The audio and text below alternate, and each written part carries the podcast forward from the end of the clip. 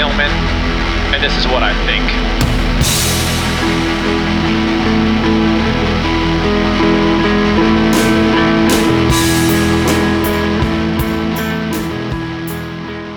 Here was my week, and I don't want you to feel sorry for me. However, just got back from Colorado, and that was a good thing. I'll tell more about that in a minute. But did had a few book dates in the state of Colorado. Very nice. Some snow, which is always nice to see and feel. Um, but also had to have a tooth extracted three days before I left. And the day before, two days before I left, my wife broke her wrist, both bones in the wrist, severely. Oh, and big storms in Northern California knocked out our power for five days. Five days. Now, a little story about where I live. I live rural. I'm on a well. the first time we lost electricity after we'd moved up here, I thought, well, you know, okay, light some candles, big deal. But when you're on a well, what they don't tell you is that you also lose water because power runs the well. See, got it? Yeah, weird. And then all of a sudden, toilets and the whole thing. It's a whole thing. Since then, we have a little g- portable generator and it runs some stuff. Anyways, that we lost it for five days. So there she is. My twins are kind of totally stepped up, um, taking care of things, and my in-laws, thank goodness, family affair. But it was an it was a thing. Just you know, maintaining and calling a lot and checking in and just just just the stuff. But the tooth extraction was an interesting thing because I had to have it done, and it, it had a temporary crown. It fell off three days before I was leaving. I mean, what like what are the odds? Huh? Seventy four percent. That I already know that. I did the math. Um, here's what concerned me the most about it. Two things.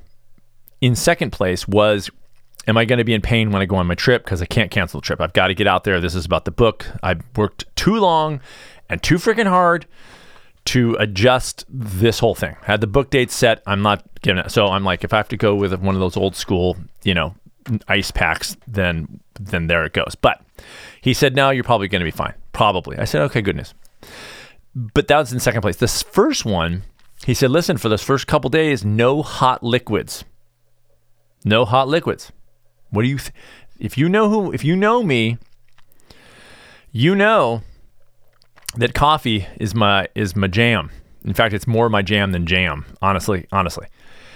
So lukewarm. So that was the thing. And I, when those things come up, is when, and when I do, I've done a few water fasts, is when I realize that the, the food addiction is alive and well. Like pain, I could deal with that, you know, but lukewarm coffee, not even no, he didn't say no coffee, by the way. He wasn't like no coffee. He was just like, listen, lukewarm. And I was like, and I was honestly got stressed until I actually had a laugh about it and went, good Lord, is that really what's happening here? Like that's my biggest stress is that I have to have lukewarm coffee instead of hot coffee, coffee for two mornings. And that's the whole thing of my life. Anyways, and then I was thinking, and this is not the first time this has come up, and this is more important. Lukewarm is also my porn name, which I don't like to t- talk about, but and I've never had to use it, by the way. But I got a kid in college now, so I was thinking, you know what? If it had to come to it, uh, everything's on the table. Everything's on the table for me to send my children through college, even if I have to use lukewarm my porn name and actually have a thing like I I have already worked out the character. His what this is you want to know lukewarm's his like his shtick. He defies expectations. I thought that was kind of an interesting. I think I could get work. Is all I'm saying. I may I'm a little I'm a little older than the the norm, but I that doesn't it's never stopped me before. Ultra running for normal people is out. It was out on February 6th of whatever year that you're listening to this. Came out same year. And uh, in New York, uh, in New York, in Colorado, when that came out, so excited, so so much work, and so far the reception has been quite good. Uh, feedback from people who've read it, people who have not read it don't seem to like it. Um, so, but that's you know, I can't. What am I gonna do about that? I can't. I can't. Well, then don't read it. You know what I mean? Like that's how that goes. Um, anyways, very nice. Uh, so the book is out. Ultra Running for Normal People. Go look it up. It's made. It's kind of cool. If you look at like new releases in running and jogging, it's like got three of the top twenty slots. It's kind of cool. The Kindle, the audio book, and the book book. Yeah. Uh, in extreme sports as well. Like it's kind of cool. Anyways, it's going okay. Thank you to everybody, by the way, who's bought the book and um, sent me nice comments about it. Um, and also uh, for the thanksies and show notes in general, the Patreoners and the, the, the, the things. Yeah. Met a guy in Boulder named Brian Metzler, real nice guy, and um, he started Trail Running Magazine. He writes for a bunch of big stuff, and he came over to the hotel where I was staying to uh, interview me. And we ended up having this. I think we are about the same age, but we had this like great. Con- it was a great conversation. I emailed him today, and I was like, "That was that was pretty cool." I mean, I hope the article's good. He'll probably just be like, "Yeah, it was weird, and the book sucks a little ass." Um, I hope not, because we had a really nice conversation, and it really, really made me realize the bigger. And I knew this already because I wrote the book, but the bigger picture of all this is that yes, it's a trail running, ultra running book per se, but it's really a philosophy book, and it's a it's a more of a commentary on technology and our ability or our desire or our need potentially to disconnect sometimes. And I, yes, I think trail running and ultra distances when you're bringing yourself to that level of breaking down in a good way um, is an experience in and of itself, as is running on trails in terms of the natural side of things. But it's all that part of that thing. Anyways, we got into this kind of larger philosophical discussion, and I get off on that stuff. I love philosophy discussions. If I were ever to do another another uh, employment potentially, one would be being lukewarm because that's already set. I've already got uh, like I've got the whole thing, but um, also would be a philosophy teacher uh, in high school. That's the thing. You know what's missing? It's philosophy is missing, and it should be required, like biology. It should be a thing where kids are talking about and thinking about ethics and the meaning of the bigger picture, the bigger questions. It's missing. It's sad. Um, but that's how that goes. It's uh, you can't do anything about it, except for that maybe I will at some point, but not yet. I got too much. I still got more work to do. What kind of work? There's this young girl at the Edwards, Colorado event. She was like 16 or 17, and she. Right, I asked her later. I was like, "How old are you?" Because she reminded me of my daughter, and she goes, "Have you ever thought about writing a fiction that's like kind of based on trail running. And I was like, ooh, now you've made me pressured to work more on things and not take a break because I started, it's made my wheels start turning. I was like, ooh, a fiction. Um, and the character's name, lukewarm. So it all ties in. It's kind of cool. I got the whole, I got the whole thing paragraphed. the, um, I am drinking, by the way, Gynostemma tea. Have you ever heard of it? Gynostemma tea. The brand is Dragon Herb, I think. I'm not connected. If you're wondering, oh, he's doing an ad, I'm not. I'm not connected to anything. Nothing. Zero. No connections of affiliation or commissions or bullshit like that. None. Zero. Okay. So if I tell you I like something, it's because I like it. Okay. The only thing I'm connected to is my book. Emotionally. Uh, all my books. Uh, anyways, so Gynostemma tea. It's my favorite. It's my favorite tea. And it's very good for you, by the way. Read it. Read about it. Just don't take my word for it. Mm. I'm drinking it, by the way, out of a Stanley.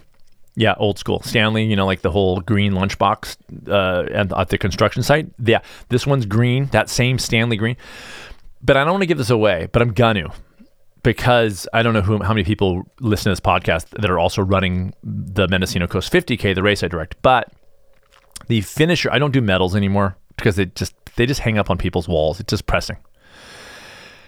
Uh, it's the, the finisher medal quote unquote, is a Stanley, a branded Stanley uh, coffee tumbler thing, like a heat, you know, like a kick-ass one, like a nice one, like a really nice, keeps water super hot for a long time or cold for a long time, depending on what you put in it. And um, and that's why I'm so excited about it. I'm so excited because I usually order a few extra for me and my wife and children, whoever wants one. You know what I'm saying? Anyhow, data heads beware.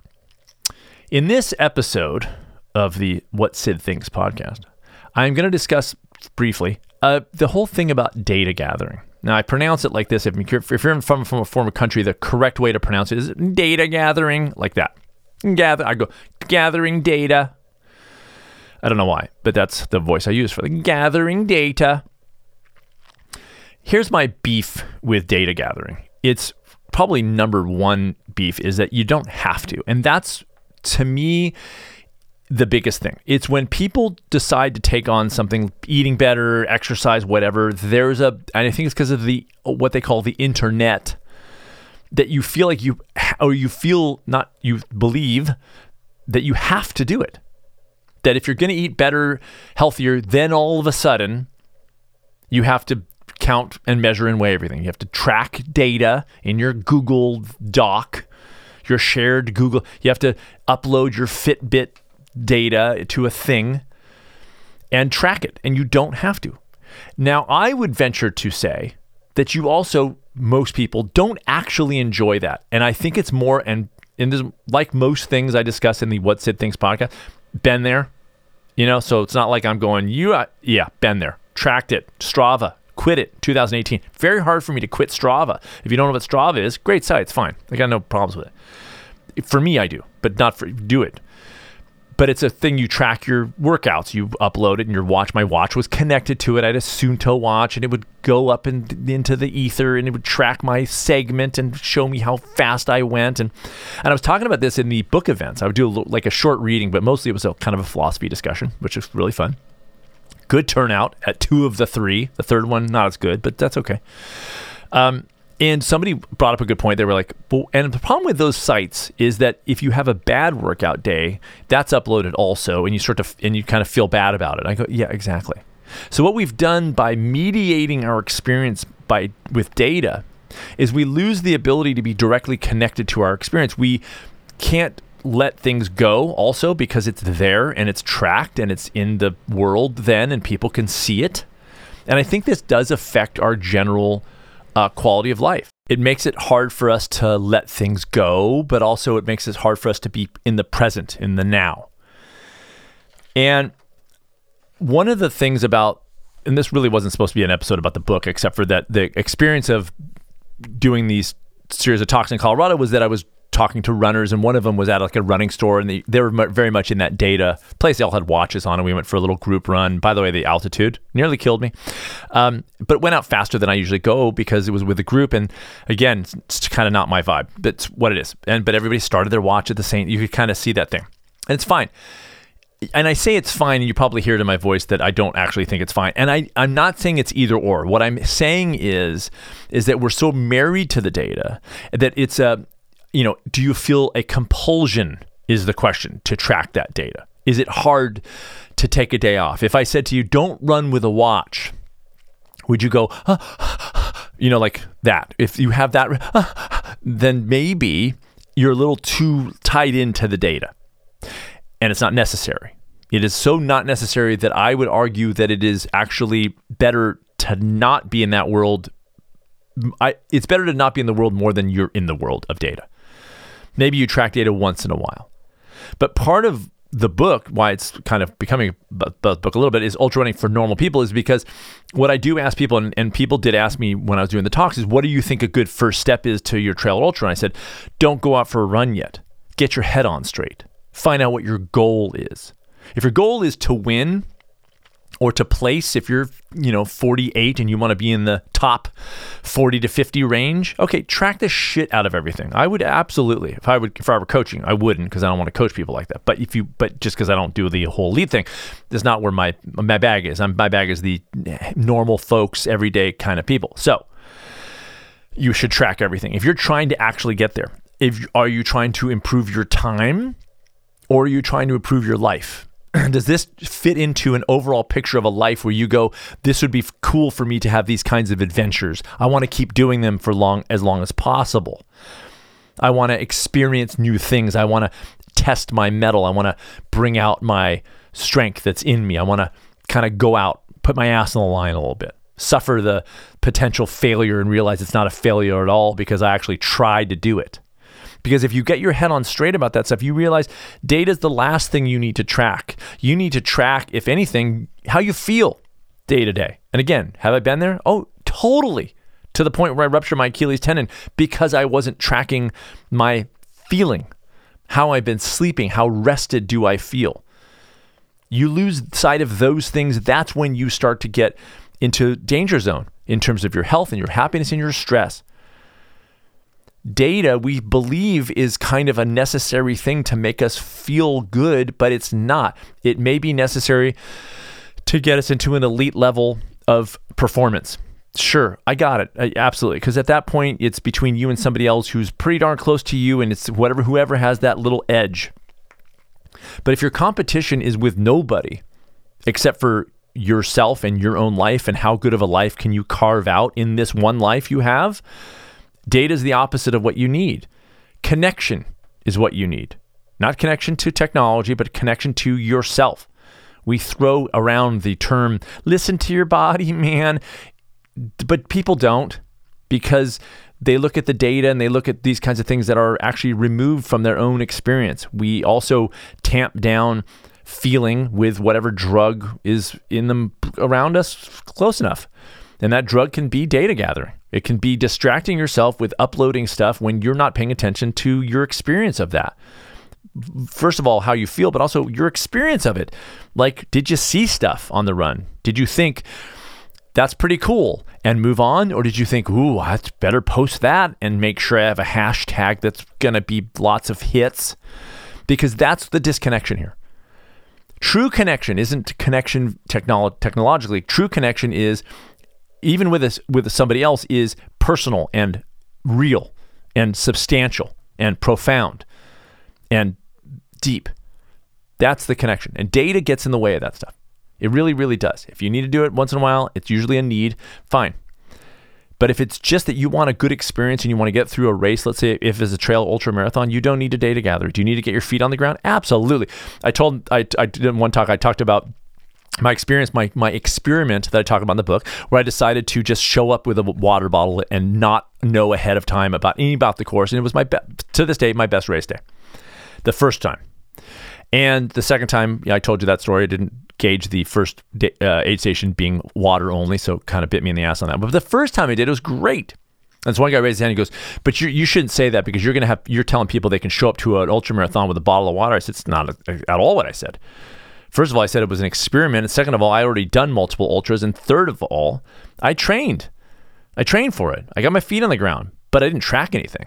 There's no data to be tracked at all. I knew that I was just running most days and I was pushing the distances, you know, up a little bit before the race. But I under, but according to most data and tracks and charts, I undertrained and yet had a great race day. Can we formulate what we actually want out of these kinds of experiences? And if you really want to be an elite and you want to look at the last race and beat your time by 30 minutes, go go go for it. It's fine. It's fine. But I think my hunch is is that there's a large swath of people who actually want to have an experience that isn't about a time and a, and a, and a, a placement, you know, third, fourth, fifth place that it's an experience that they go, wow, that was cool. And I tested myself and I got through this thing and I survived and I made connections with other people who were struggling as well. And now I'm done and I didn't damage myself and I didn't push myself so hard that I can't do it again. I can actually do it again now. And how cool is that? I can't wait for my next one instead of, well, I got through it, but it was a nightmare. and My knees hurt and it was, bad. I'm never doing that again. That was a night. And that's the kind of way, those are the two different sort of sides of the same coin. So data heads beware gather your data. Do, do it. It's fine. But you don't have to. And in most cases, it's not even a good thing to do.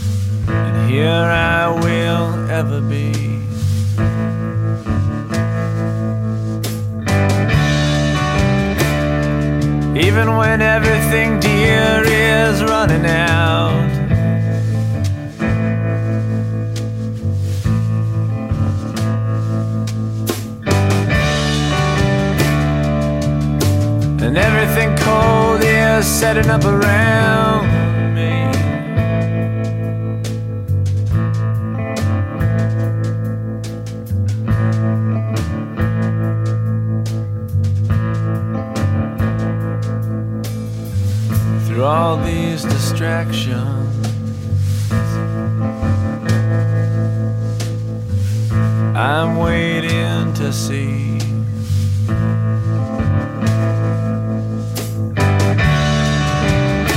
What I am against, what I am against, what I am against.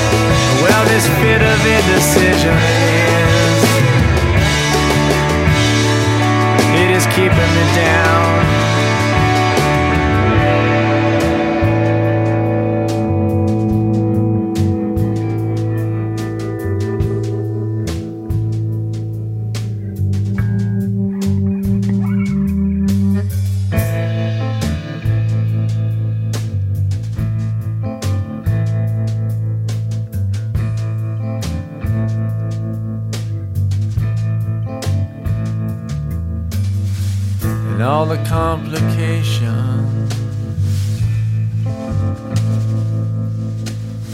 that strike only the true.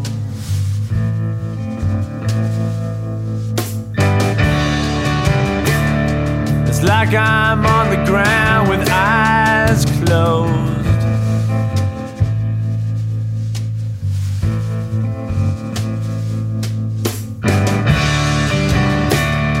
It's like I'm dreaming I am waking up.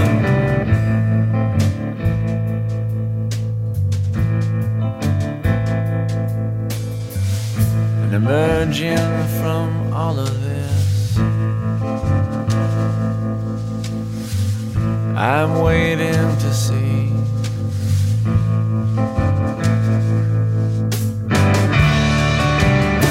What has come up against me? What has come up against me?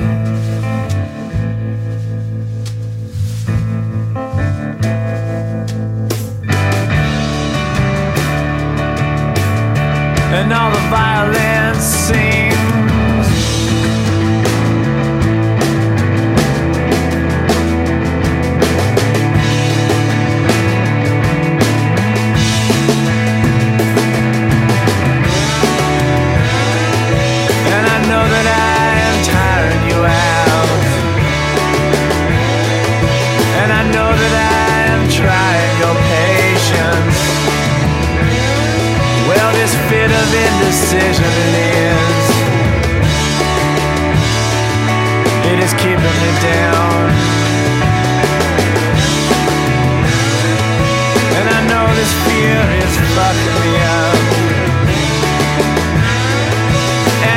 my thoughts are weaving through tangents.